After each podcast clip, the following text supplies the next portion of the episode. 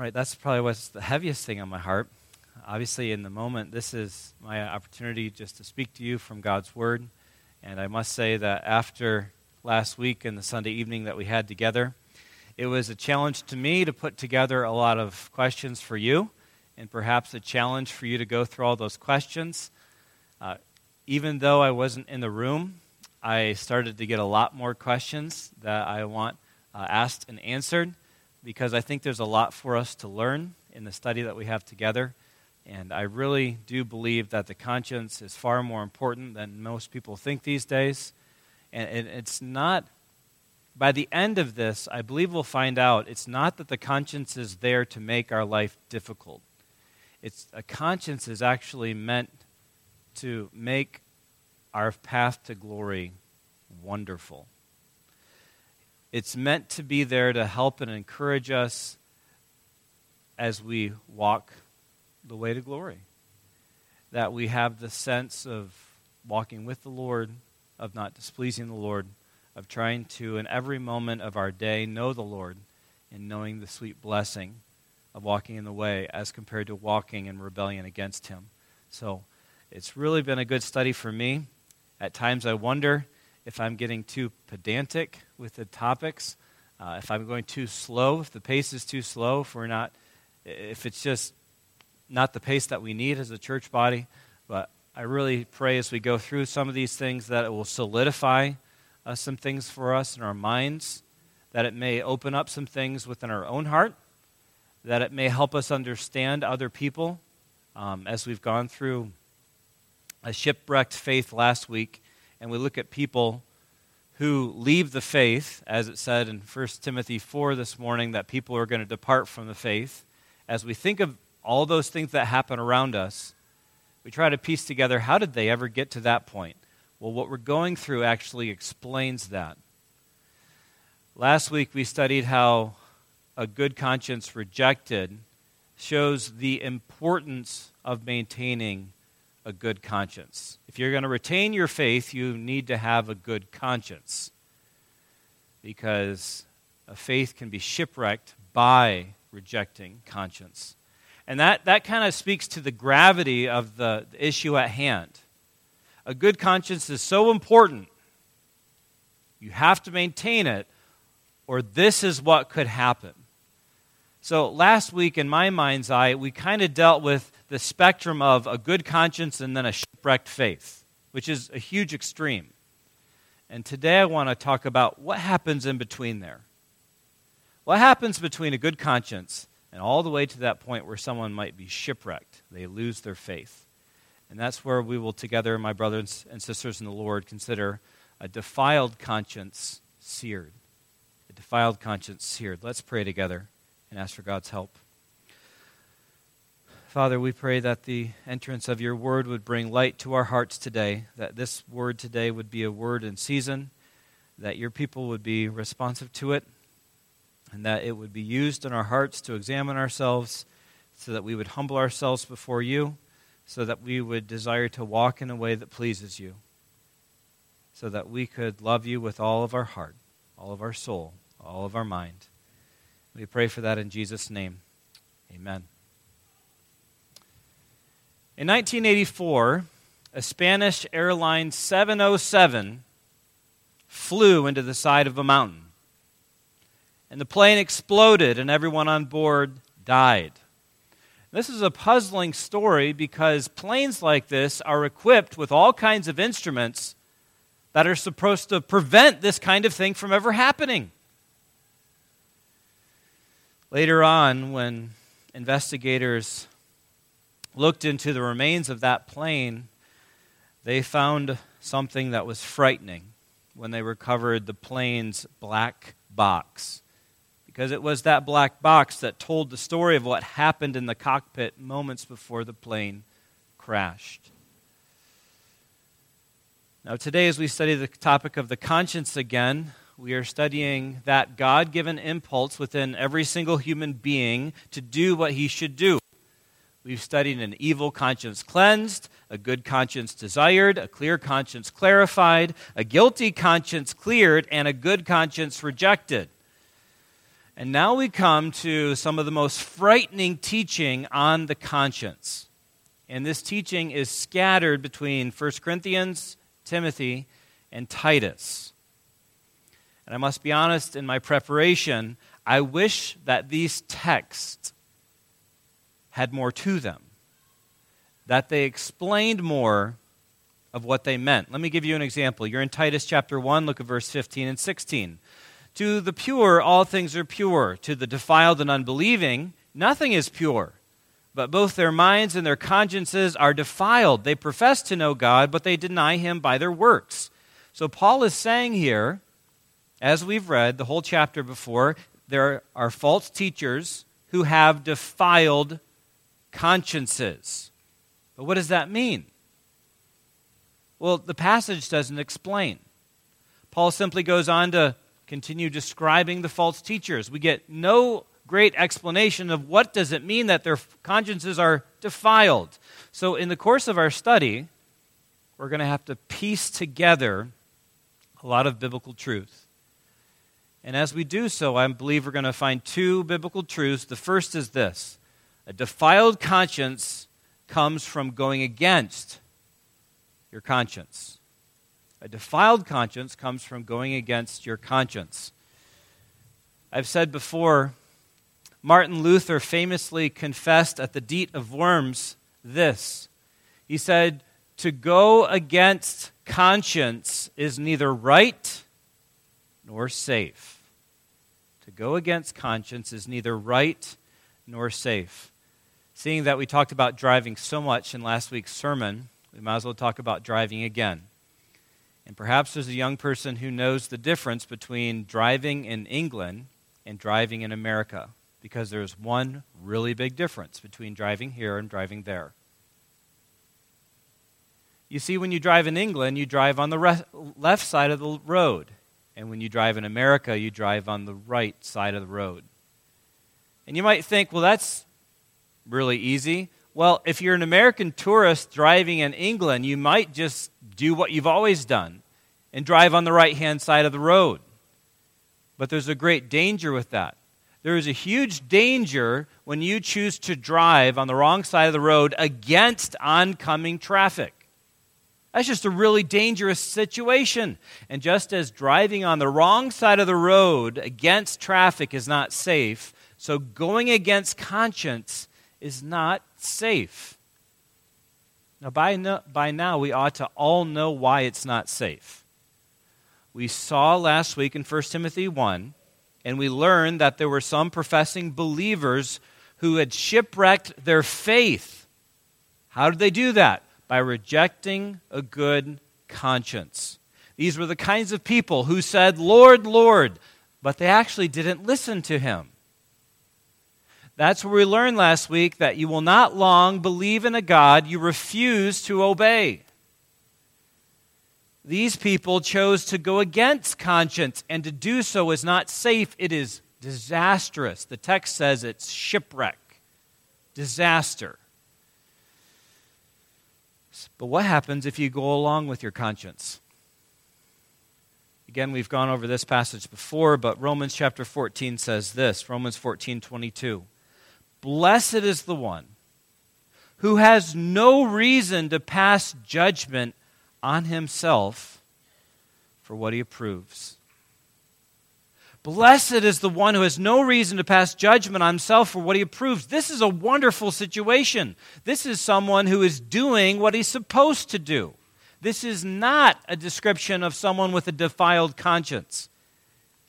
So here's the point Doing what seems to be acceptable will not defile your conscience. Doing what seems to be acceptable will not defile your conscience because you can't defile your conscience by listening to it. Doing what you know is right is not going to defile your conscience. You see, there are certain things that everyone agrees with. There's the work of the law in every man's heart where there are certain things that he knows are right and wrong. Everyone has a sense that he ought to tell the truth. Everyone has that sense of when they lie, they have that sense of guilt. You see, if you're honest, your conscience isn't going to be bothered by it because that's what you ought to do. And when Paul listed the fruit of the Spirit, he concluded that list by saying, Against such there is no law. There is no law against such things as the fruit of the Spirit. People who act with kindness should not worry about breaking the law. They're not going to bother their conscience by being kind. Why? Because doing what you know is right isn't going to defile your conscience. But here's the curveball. Are you ready? Doing what is wrong may not defile your conscience. Now, doesn't that seem wrong? to say that? It would seem wrong to do wrong because we know that sin defiles a person. The prophet Ezekiel said of Israel that they shouldn't defile themselves anymore with all their transgressions. We realize that sin defiles. It doesn't matter what the sin is, sin defiles a person. Period. That is the biblical truth. Yet sin won't defile your conscience when you don't know you've sinned. Remember, we already discussed together the story of Abraham and Abimelech, Genesis chapter 20. That was where Abraham told Abimelech that Sarah was his sister. You say, why did he do that? Well, because Sarah was so beautiful that Abraham thought that his life was in danger. Abimelech therefore took Sarah for himself, and he did so with a clear conscience. That's what the text says. He did it because he was lied to. Now, is it a sin for Abimelech to take Sarah to be his wife? I mean, he was, he, he was lied to. So, was it sin for him to do that? Yes, it is. The text says dogmatically that God kept Abimelech from that very sin so that he did not touch her. It would have been sin. Well, did Abimelech have a clear conscience when he took her? He did. That's what he said to the Lord. He didn't think that he had done anything wrong. He argued with God and said, Hey, Abraham said he was, she was the sister. So, what we have is a very unique situation and what it shows is that there's a difference between sin that defiles a person and the conscience being defiled by sin. You see, if you listen to your conscience, you will not be defiled. When you do what seems wrong, that is when your conscience is defiled. It has to seem wrong for you in order for the conscience to be defiled. So, in contrast, doing what you know is wrong is going to defile your conscience. So, we think of David, who cut the corner of the robe of King Saul, and he raised his hand against God's anointed, after which his heart smote him. Why? Because he did what he knew was wrong. That defiled his conscience. Or we have Peter, who, when he heard the rooster crow, he went out and he wept bitterly. Why? Because he realized that he had denied Christ. When you do what you know is wrong, it defiles your conscience. In addition to that, doing what you think may be wrong will defile your conscience. Young people, imagine for a moment that you're hungry and that you ask your dad for a cookie and he responds to you with an answer, but you actually misunderstand him. For some reason, it was too loud, and you just didn't get what he said. Your dad responds to you when you ask for a cookie and says, Sure, that's fine. But for some reason, you understand it to be, No, you can't. Of course, at that moment, you probably walk away a little bit disappointed. But then what happens if you sneak into the kitchen and take a cookie anyway? Have you sinned? when your dad said, actually, even though you didn't understand him, when he said, that's fine, have a cookie? Did you sin when you went to the kitchen and got a cookie for yourself? You see, there's the problem. That's sin, because in your heart, you were choosing to do what you thought was wrong. In your heart, you thought, I shouldn't, but I'm going to anyway. In your heart, you were rebelling against what your dad, what you thought your dad had said. Romans 14:23 says, "Whoever has doubts is condemned if he eats, because he's not eating from faith. Whatever does not proceed from faith is sin." So if you do what you think is not right, you are choosing to be rebellious, and that is sin.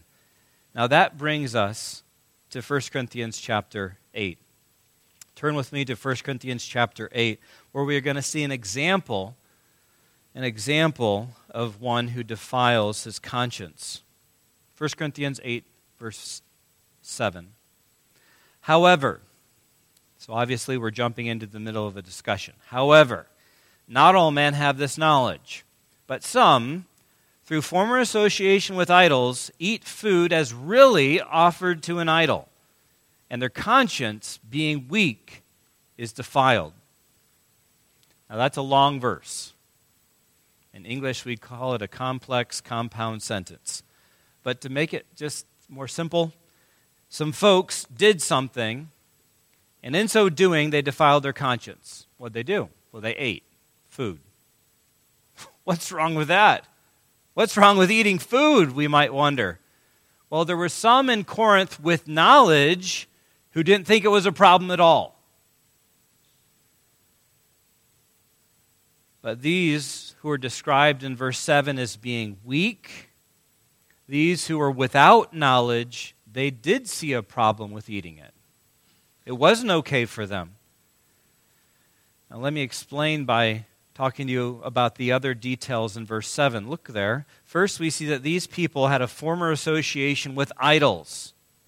That is to say, these were Christians who were recently saved out of paganism. They would worship idols in part by sacrificing food to them. That was their past. That's what they were used to. That was their lifestyle. But now they've been converted. And now, as Christians, they're faced with the decision of eating that food with which they had formerly worshiped idols. You see, to them, the decision to eat that food was like worshiping that idol again. It was deja vu to them. So they thought it was wrong to eat what was part of idol worship. That's how you worship an idol. You ought not do that, they thought. Now, if you read through the commentaries, commentaries disagree on whether or not eating that food offered to idols was actually sinful. But the fact remains these people who had weak consciences when they ate, they were choosing to go against their conscience.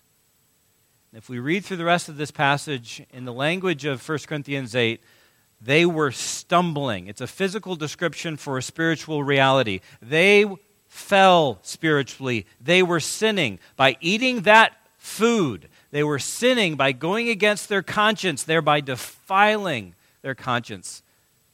Kids, remember the, the person who ate the cookie when his dad said yes, but they thought he said no? When you choose to do it, when you think you're doing the wrong thing, you are sinning. You are defiling your conscience. You say, what? What's why is this something we're even taking time to talk about? I mean, if it was okay, I mean, isn't it okay? If it's actually okay? Well, the overarching truth is this going against conscience is neither right nor safe.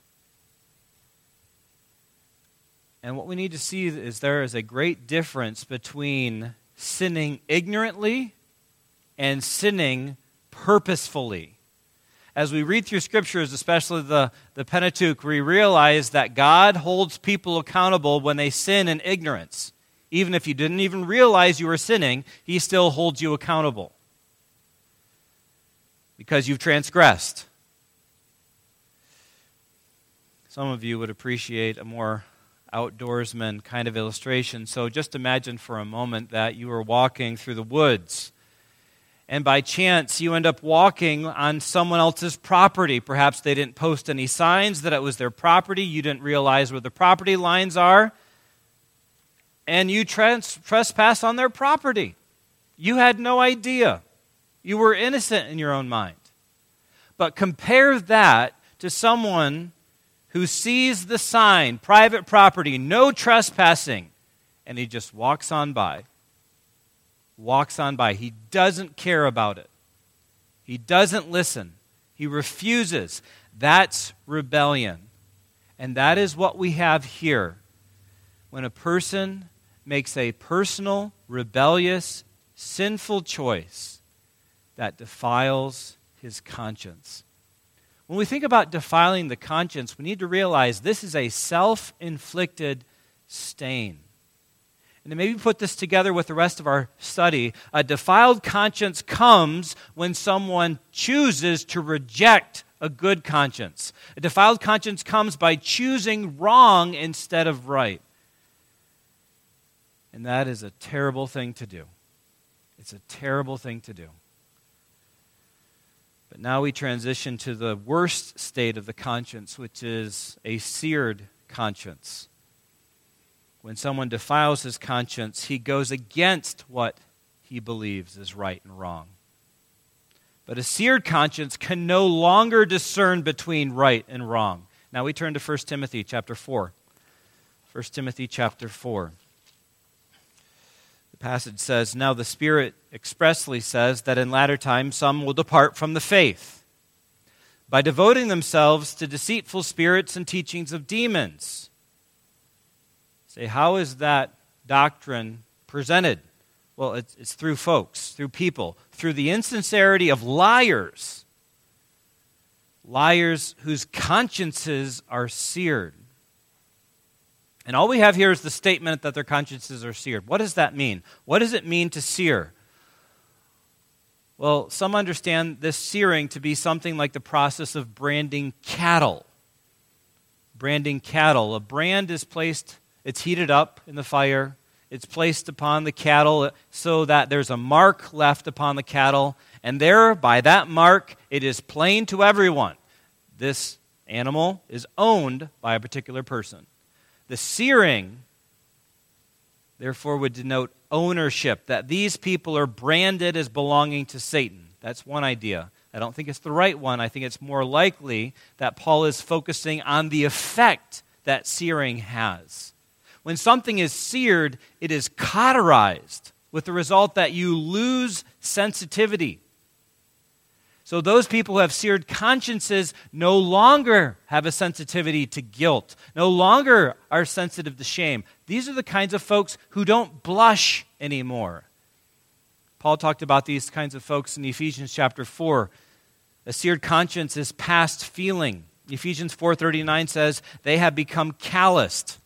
Many of us grew up on the King James and we remember it says who being past feeling. You know, one of God's greatest gifts to man is pain. That's meant to strike us for a moment and to make us think. One of God's greatest gifts to us is that we feel pain. Imagine that you're making eggs this morning, young people, and you're not careful and you stick your hand out and you touch the hot pan. It is a wonderful gift of God that you sense pain when you do that, because if you didn't sense that pain, you would greatly damage your hands. So, pain is a wonderful warning. And so it is that the guilt of the conscience is a wonderful gift of God. Why? Because it sounds the alarm in the soul that there is something that's not right. Guilt is a wonderful gift of God. But modern psychology tries to suppress guilt at all cost.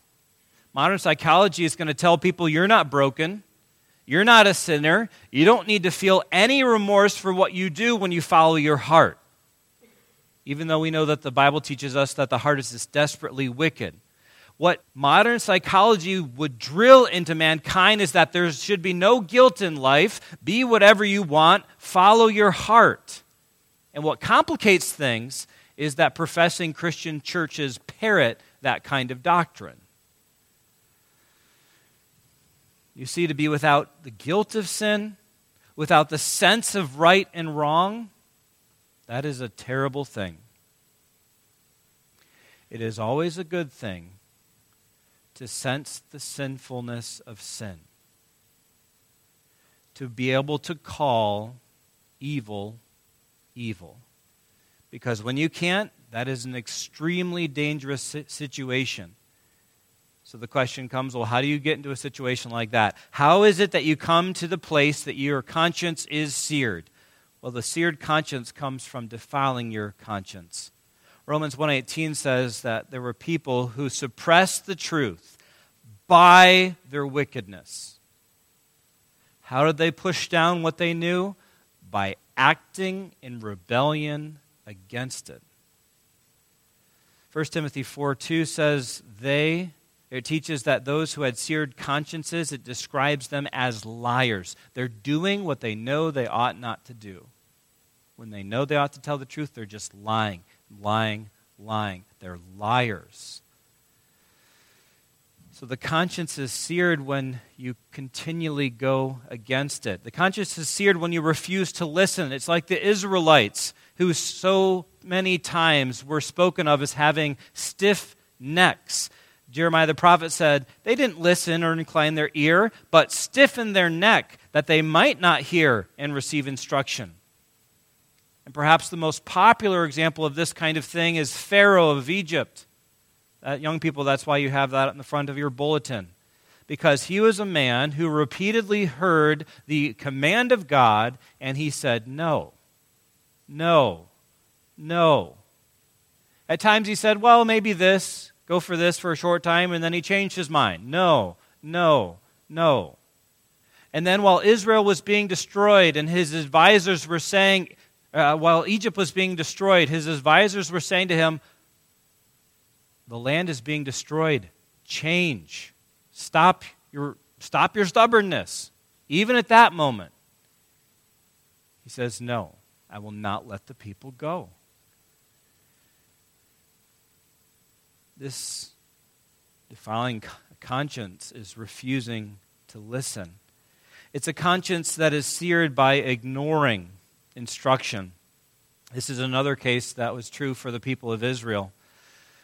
Ezekiel said, The house of Israel is not willing to listen to you. God speaking to him, for they are not willing to listen to me, because all the house of Israel have a hard forehead and a stubborn heart. You see, one of the marks that someone defiles his conscience is that he won't listen to God. Therefore, he won't listen to God's messengers people who are trying to help them by giving them the light of the truth, they refuse to listen to it. That is a terrible state. We think of someone like Judas, who Jesus said to Judas that he would betray him. And even though Judas heard from Jesus' lips that he would betray him, that didn't turn Judas from doing what he had planned on doing. Because for some people, they can get to the state or according to Isaiah 5:20 that they call evil good and good evil. And you might say that's our society. They don't know up from down. Right. Remember all mankind have a conscience. All mankind can defile their conscience. They have the work of the law in their heart, so they can go against those things and thereby defile their conscience and ultimately sear their conscience. And so it is that people who are within the, the health and the warmth of the church, who know the things of the scriptures, they too can choose to defile their conscience by going against it, by rejecting a good conscience. And I think one of the hardest things to have to speak to is well, how do you know if you have a seared conscience?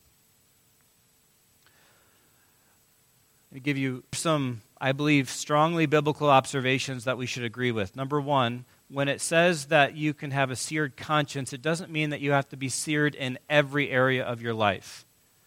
We have the example of the Pharisees who strained at a gnat and swallowed a camel. In some places in life, they were really picky. But in the major things, they just ran it over like a bulldozer. They didn't care they were seared. So we cannot think that if we're religious and ritualistic on the one hand, that it's not possible we have a seared conscience. You can be religious and have a seared conscience. Because in one area of your life, you're just choosing to rebel. And you can't see up from down. So don't think that this means they have no conception of right and wrong. But at least in one area, they've, they've just said no to their conscience so many times they can't see up from down. The other admonition I would give us is this in that idea of do you have a sense of guilt for your sin? We see that sin has a certain progression in the life of a person. It says this in Romans 1, it says this in Psalm 1. It talks about those who would sin, but they do so in secret. Like they still have a certain level of remorse. They have to sin in secret. They're not willing to sin in daylight. But over time, they realize I don't have to do this in secret anymore because their sense of guilt has lessened. And then it seems that the progression goes on to say there are some people who not only they can sin with, in secret or sin in public, they even go as far as to say, I'll support those who sin scoffers, the kinds of people we see at the end of Romans 1. So we see there is a spectrum, we see that there's a progression. The difficulty I have as your pastor is being able to say to you, where does the seared conscience come on that spectrum? Do you have to get all the way to the end where you're a supporter of absolute wickedness before we can say you have a seared conscience? It's hard to be able to say that. All that I can say is the process along that road is defiling your conscience. The sad state in the end is that it's seared where you can't tell, you don't have feeling. When sin doesn't feel sinful, when wrong seems as right and right as wrong. That's where some of these folks were. So, when it comes to searing your conscience, this is not something that can happen in your life by mistake. It's something that you have to choose to do and do and do and do. 1984, investigators discovered the black box to the Spanish airliner 707 that crashed into the mountain. That black box revealed the fact that the plane's automatic warning system had sounded in the cockpit. The alarm had went pull up, pull up, pull up, pull up. And then the black box records the words of the pilot who shouted back, Be quiet, gringo! Then the pilot switched off the warning system. Soon the plane plowed into the side of the mountain. You see, many people treat the warning of their conscience like the pilot treated the warning of that alarm system that day. They just refuse to listen. And while the impact of a defiled conscience is often not deadly like it was on that day in 1984, when you defile your conscience, it is deadening. How long does it take for a conscience to come to the point that it's beyond feeling? I don't know. But it would seem that God's word would be this, because he says this repeatedly. Psalm 95 says, Today, if you will hear his voice, do not harden your hearts. If you have the sense that you ought to pull up today, then you better pull up because it is a wonderful gift of God that you sense that still. And that's what God would have any one of us do who is defiled this conscience. Let's pray. Father, as we consider these words, may you make us far more careful about our rebellious heart that goes against you. Help us to realize that the dangers and the disasters of defiling the conscience are real. Help us to be more mindful of what we see around us and people who once sat beside us, whether in a church or in a Christian school. Help us to realize that this is the path that is taken to apostasy, to completely forsaking the faith. It comes from choosing not to obey. It comes from rejecting a good conscience. So, Lord, may we be ever so careful with ourselves.